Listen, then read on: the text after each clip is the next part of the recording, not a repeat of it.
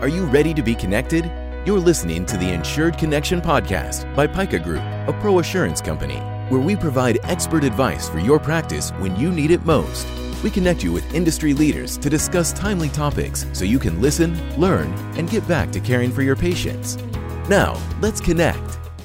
All right. Well, thank you for joining us for another episode of the Insured Connection. Um, we have the honor of having Dr. Jeffrey Lehrman here on with me. Hello, Dr. Lehrman. Thanks for joining. Hi, Dr. Ross. Nice to spend time with you and happy to be appearing on my first Pica podcast. likewise, likewise. So I want to kind of dive into it. Um, you know, skin substitutes, and you know, obviously we're podiatrists. We deal a lot with wound care.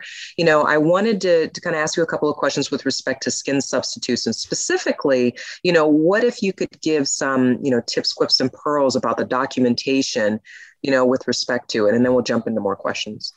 So, uh, the question you posed was about documentation for skin substitute application. And first of all, there's what we need from a clinical perspective and what we need to be a good doctor and create a good note for consistency of care should the patient go to another provider.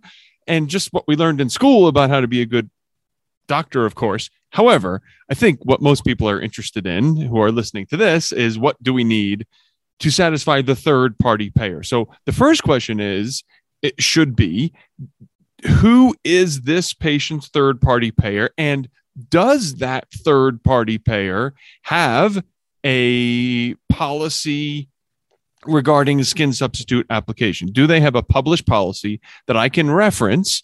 Some do and some do not. And one thing to caution people on is be careful with Medicare because I see a lot of people ask, well, what's Medicare's rules about this? Or what, what can I do for Medicare in this situation? And that's not the right question to ask because Medicare is a national program. However, it is administered on a local level by Medicare administrative contractors. And there are seven Medicare administrative contractor. So it's not just, oh, this patient has Medicare, what's the Medicare rules, but rather this patient has Medicare, who is my Medicare contractor in my state, and what are their rules about this. And some Medicare contractors have skin substitute local coverage determinations, and others do not. And I'll, I'll pause there because I fear I'm, I'm going too long. Uh, there are advantages and disadvantages to both, and we can talk about that more if you want. Yeah, and for I mean our listeners, I mean Dr. Lehrman really brought up this great point, you know, an LCD or a local coverage determination, basically kind of the rules that we play this game by essentially. And just like you mentioned, if there isn't an LCD in that area, you know, that's a completely different subject, completely different ball game. But if they do have the rules and, you know, speak to the you know, I had a conversation with someone recently where they were trying to create templates, you know, for their medical records, but they had no idea what an LCD even was. You know, so yeah. do you think that it might be valuable to know the LCD even in creating your templates? Have to absolutely have to so i said before there there's advantages and disadvantages i think to having an lcd or or even for a non-medicare payer a coverage policy. The I, I, think the downside, you might say, when you do have one, is it might be too restrictive and too many too many uh, hurdles to clear uh, and too many boxes to check. And you say, well, my goodness, by the time I have to have this and this and this and this, I might not I might not ever find the right patient to clear all of those. However, on the other hand, the good thing is when you do have it, at least you know the game and you know, if I have these, I'm making up this number, 13 boxes checked, I know that I'm perfect. And and like you said, in creating a documentation template, they've given us the answers to the test. They've we might not like it, but they've given we have the answer key. No joke, because when an auditor comes up and there is a cover a published coverage policy, that's what they're checking against. And if we build our documentation to, of course, first be a good provider and be a good doctor and manage our risk from a clinical practice perspective, then if beyond that, if we build our documentation template to satisfy all of the things in the LCD, then we know we've checked every box and that's as close as we can get to bulletproof documentation and appropriately managing our risk and staying out of trouble. Exactly. You know, it's interesting is because with skin substitutes, insurance carriers, as you know, kind of look at that as a big ticket item. So they also want to know about all the prior failed conservative treatment. You know, what are some of the big ones that you would you notate because that's not always being documented. So one thing that is common, and, and we could call it an umbrella for all services we provide, is medical necessity. And I think some of us as providers don't like to hear that because we know why we're doing it. We learned in school why we're doing it. Why do we have to write out why we're doing it? Well, because we signed a contract to accept payment from a third party payer. And they want the medical necessity documented, the why.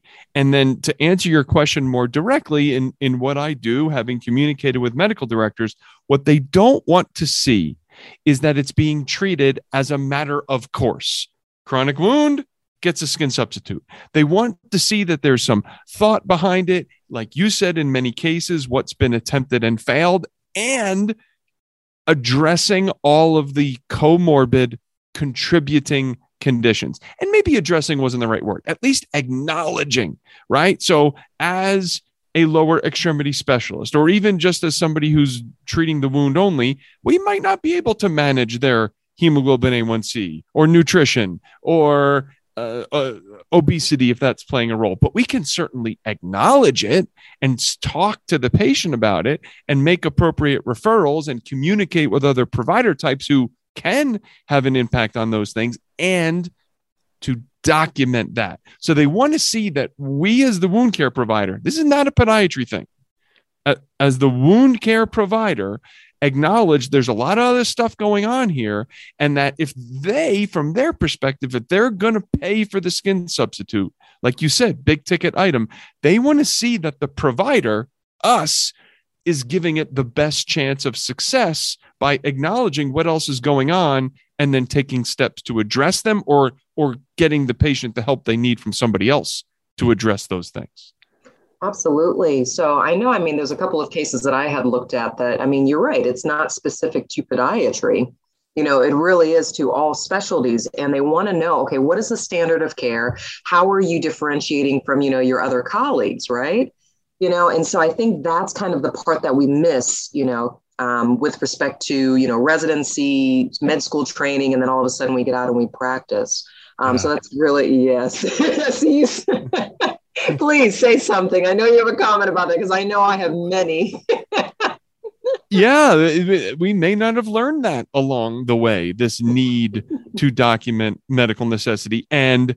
Uh, there's no published data on number one reason for failure but I can share anecdotally, just in my experience in, in defending and helping colleagues who do have trouble. The number one reason I see for failure for this service of skin substitute application is failure to demonstrate medical necessity. And the other thing that might make those listening to this feel better is the people that get into trouble, it is not because the auditor or the third party payer representative reads our attempt to establish medical necessity and then says, Nah, I don't think so. I'm not buying it. That's not what happens.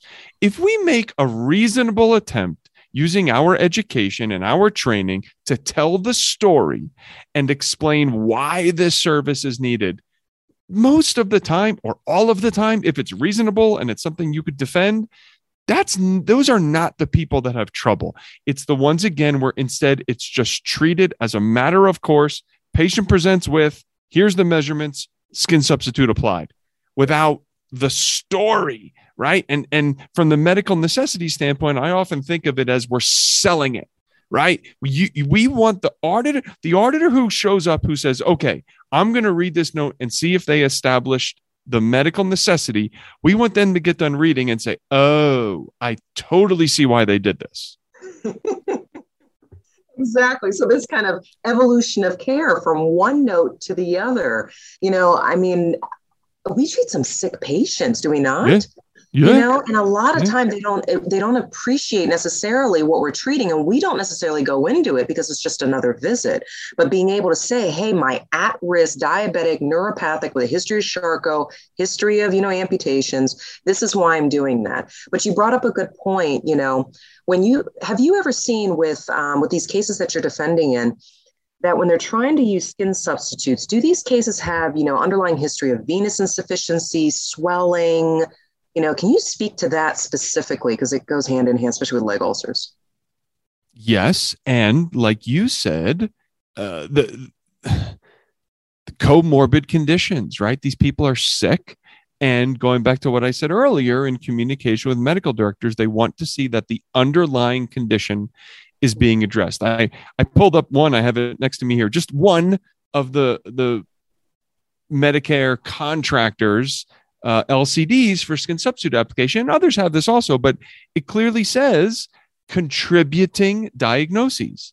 So, in your example, if it's venous leg, that is very likely a situation where edema, venous stasis is playing a role, and they do not want to. I mean, not that I'm rooting for the bad guys, but if you look at it from their perspective, right? I get it. They don't want to pay for a product that has no shot to heal because we haven't addressed the cause, right? We know compression is a gold standard of venous leg ulcer, and almost nothing has a chance of working if we don't address that edema. So, yes. That is a that is a very common one, the one you chose, venous leg ulcers, and the importance of addressing what is contributing to the ulcer in addition to addressing the ulcer itself. Right. So, this is a question that's come up a lot. When I speak to physicians, they'll say, Oh, well, I sent them to the wound care center, and then they're in my office, and the patient didn't want to have surgery because we're in times of COVID. And how do we document that? Because I mean, those are all valid points you know, and a lot of these patients, I mean, they're not ideal surgical candidates, but how do we show that this is actually a really useful treatment for those particular patients? You mean for the ones that that decline it for like we've so identified? right. So those that actually are too sick to go to go to the OR, I should more I should more say. Yeah. So it's all about acknowledging that, and we don't. You know, we get sick of hearing document, document, document, but mm. it's all about acknowledging. And so many of these that go the wrong way is not necessarily because of a bad outcome, but instead, and we hear this phrase too often failure to recognize, right? If you've ever been in that room and it gets nasty, it's doctor, did you even consider, you know, doing this, this, and this? And did it ever cross your mind to whatever?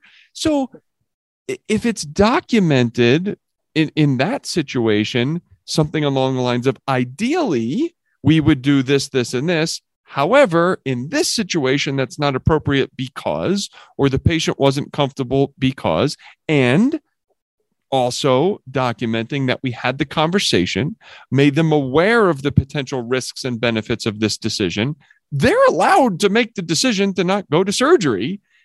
Exactly. But it is incumbent upon us to explain okay, you, you don't have to do anything you don't want to do, but it's important that you understand if we do not, this, this, and this could happen. And if that includes getting your leg cut off, that should be explained. And that conversation needs to be documented. It's not a bad, bad outcomes happen. Juries know that. It's the failure to document our recognition and acknowledgement of what's going on and documenting that discussion. And sometimes that template doesn't exist. And that's where providers get into trouble, where we want to click, click, click. And yeah, we want to go fast and we want to see more people. We want to stay on time, but this is part of the deal. And I would argue, and in my experience, if it requires slowing down and seeing two less people a day, Agree. you're going to be fine. Yes. Everybody's going to eat. Kids are going to have what they need for school or whatever's going on in your life that you need to that you're responsible for, but you're going to likely better manage your risk. And man, when bad stuff happens, if it hasn't happened to you yet, you will have wished that you took that extra time to to slow down and get in the note what needs to be there. And no, that shouldn't happen over the weekend. It should happen during business hours. And if that requires seeing two less people a day and that allows you to get it done, I encourage you to do it. Absolutely. So you bring up a good point. You know, if if let's say something bad happens you know you get involved in an overpayment you know because i had i i had actually a young practitioner ask me well the insurance company paid for it so automatically, a lot of providers, you know, they will assume, oh, okay, well, then I did everything right. Right. And they don't hear anything until maybe a year, two years with Medicare, sometimes longer. And now they're asking for their money back. Can you speak to that? Because that seems to be the general understanding. They paid me, so it must be right. Yeah, this is a crazy system we function in. Most of these insurance companies are really bad at their jobs. Mm. They pay we submit the claim, they pay for it. And the trouble doesn't, most of the time, doesn't happen up front. It happens later and sometimes years later. And most of us sign these provider agreements without reading them. And even if you do read it, most of them are going to say we have the right to look back X years later and go after money that we think was inappropriately paid. So, Dr. Ross, you said it. The fact that we got paid means Nothing. Nothing. And in so much of the education I provide, I have colleagues say, I've been doing that for 10 years. What are you talking about? I get paid. It doesn't mean anything. All it means is you might have to write a bigger check.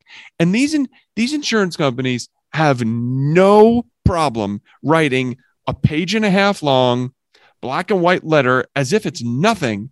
And the last paragraph is Given all the above, please send the check for $560,000 as if they're asking you to pay a toll to go over a bridge for 75 cents. In 30 days.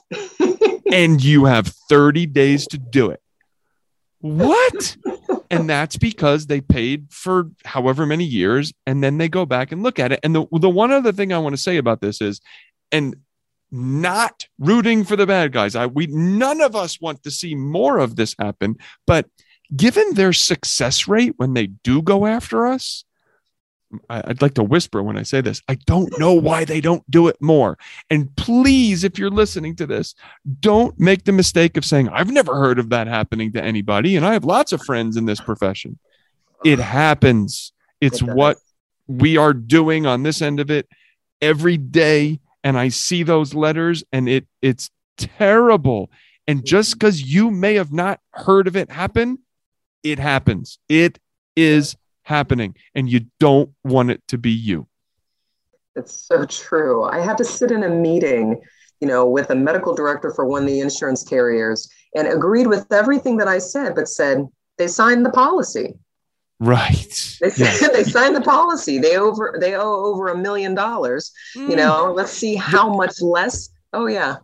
The provider agreement. That's what you mean? The provider yeah. agreement the provider yeah. agreement you know and it was you know a lot of times these skin substitutes so one thing that you know you brought you brought up there was I know every physician has seen vendors coming into the offices or trying to have meetings with them on such, or meeting them at conferences, and they'll give you the codes. And can you speak to that? Because they, they say that they even have their company check it for you. And it seems foolproof, but it's not. No. Uh, uh, the the best I can say is um, I would suggest right. What are they experts in? That they should be experts in their product and which growth factors it has and how to use it and on label and off label and stuff like that. And it it it is so important to get information from the appropriate source, right? To get any information from the appropriate source. If you want to know uh, what to do clinically, that should come from peer reviewed literature. If you want to know what growth factors are in the product, you can talk to the medical science liaison for the company, right? Who's, who's a PhD smart person who, who uh, is obligated to, to provide the, the science uh, from an unbiased standpoint. If you go to one of these shows, that the medical science liaison isn't even allowed to be in the same part of the booth, right? right. They're like right. they're in a different part of the booth in the back because so, because they're not selling. And if you want coding information, it should come from a coding expert. and there are coding certifications where you know just like if you somebody wanted to have a surgery they might say i want my surgeon to be board certified okay that's fair and if you want coding information you might want that information to come from somebody with a coding certification and you might also want that information to come from somebody who doesn't stand to make or lose money based on what you do with a product. So I, I don't want to say across the board, don't listen to reps when it comes to coding stuff, because sometimes they have sourced the information appropriately. But I can say across the board, be careful on where it's coming from, right? And who has a conflict of interest in, in, in providing this information and knowing the source of the information and, and yeah, knowing where it's coming from. And too many people do get into trouble for saying, well, the rep said I can do this. All right. Well, what was the source of that information? Right. That's funny that you say that because I hear that on a regular basis. The rep told me that I could. Right. You know, now yeah. that also gets to, it. I mean, that gets to another point. You know, one thing that's been coming up that's been really popular now is using you know, in skin substitutes as well as these, you know, flowables, these injectables you know, for amniotics, you know, and actually using them for musculoskeletal conditions versus using them for diabetic conditions, you know, because there's a big difference. So, yeah. What, what are your so thoughts I, on that? Yeah, I flipped to, uh, I, I'm I'm have my CPT book here, and we're not on video, but I flipped to. So the first is using something flowable for uh, for wound, mm-hmm. right? So when it comes to skin substitute, and I know you said musculoskeletal, we'll get to that. Mm-hmm. When it comes to skin substitute application for wound, listen to this sentence. Those that are listening to this, I am reading directly from the 2022 CPT book. This is from the book. These skin substitute codes are not to be reported for application of non graft, non graft wound dressing such as gel, powder, ointment, foam, liquid, or injected skin substitutes. So that's that's not even a payer. That's not a that's CPT. We can't even use the code. So the flowable products out for wound. We can't use the code. But now musculoskeletal that goes in a whole different direction, right? So we have these injectable amniotic products for musculoskeletal conditions. First thing is check with the payer. Do they have a published policy on it? And if they do, follow the policy. If not, it defaults to medical necessity. And the one thing I would caution people on is what is the product's intended use? And that, mm. that's the magic phrase right there intended use when these pro- these products have codes right they have q codes when when the manufacturer goes to get the q code that's HCPCS, H-C-P-C-S, HCPCS. There's a HCPCS panel meeting that happens now. It's twice a year. They go to the meeting, they apply for a code. And when the code is granted, it is granted with an intended use. Some of these amniotic flowables have intended use that includes wound only. Some have intended use that includes wound and musculoskeletal conditions. So I would suggest that you be careful and know what is the intended use of the product I'm shooting into people. That's a medical risk management concern if something goes wrong right. and uh, an administrative coding and payment risk management concern because the third party payer might take exception to you shooting something into a joint that doesn't have an intended use to be injected into the joint. And then when using the appropriate product, very important to establish medical necessity. It's the same story as skin substitute, telling the story of why we're using this fancier, more expensive product. And from the third party payer's perspective, they're thinking, well, why not just shoot steroid into it? Right. They, right. This, these are doctors. They might be thinking, uh, we've been shooting plantar fasciitis with steroid for decades. We're doing fine. Why do we need this fancy stuff? So often it's what's already been attempted and failed, the degree to which this pathology is impacting the patient's life. And some of that can be templated, some of it cannot. So it's telling the story of why we're using this, what has already been attempted and failed, and like I said before, selling it to the auditor or the third party payer representative so that when they are looking for medical necessity and they read the note, they come away saying, Oh, I see why we needed this. Dr. Lehrman, thank you so much. This was valuable information. I know everybody listening to this was entertained as well as educated. So I appreciate it and thank you. Thanks for having me. This was fun.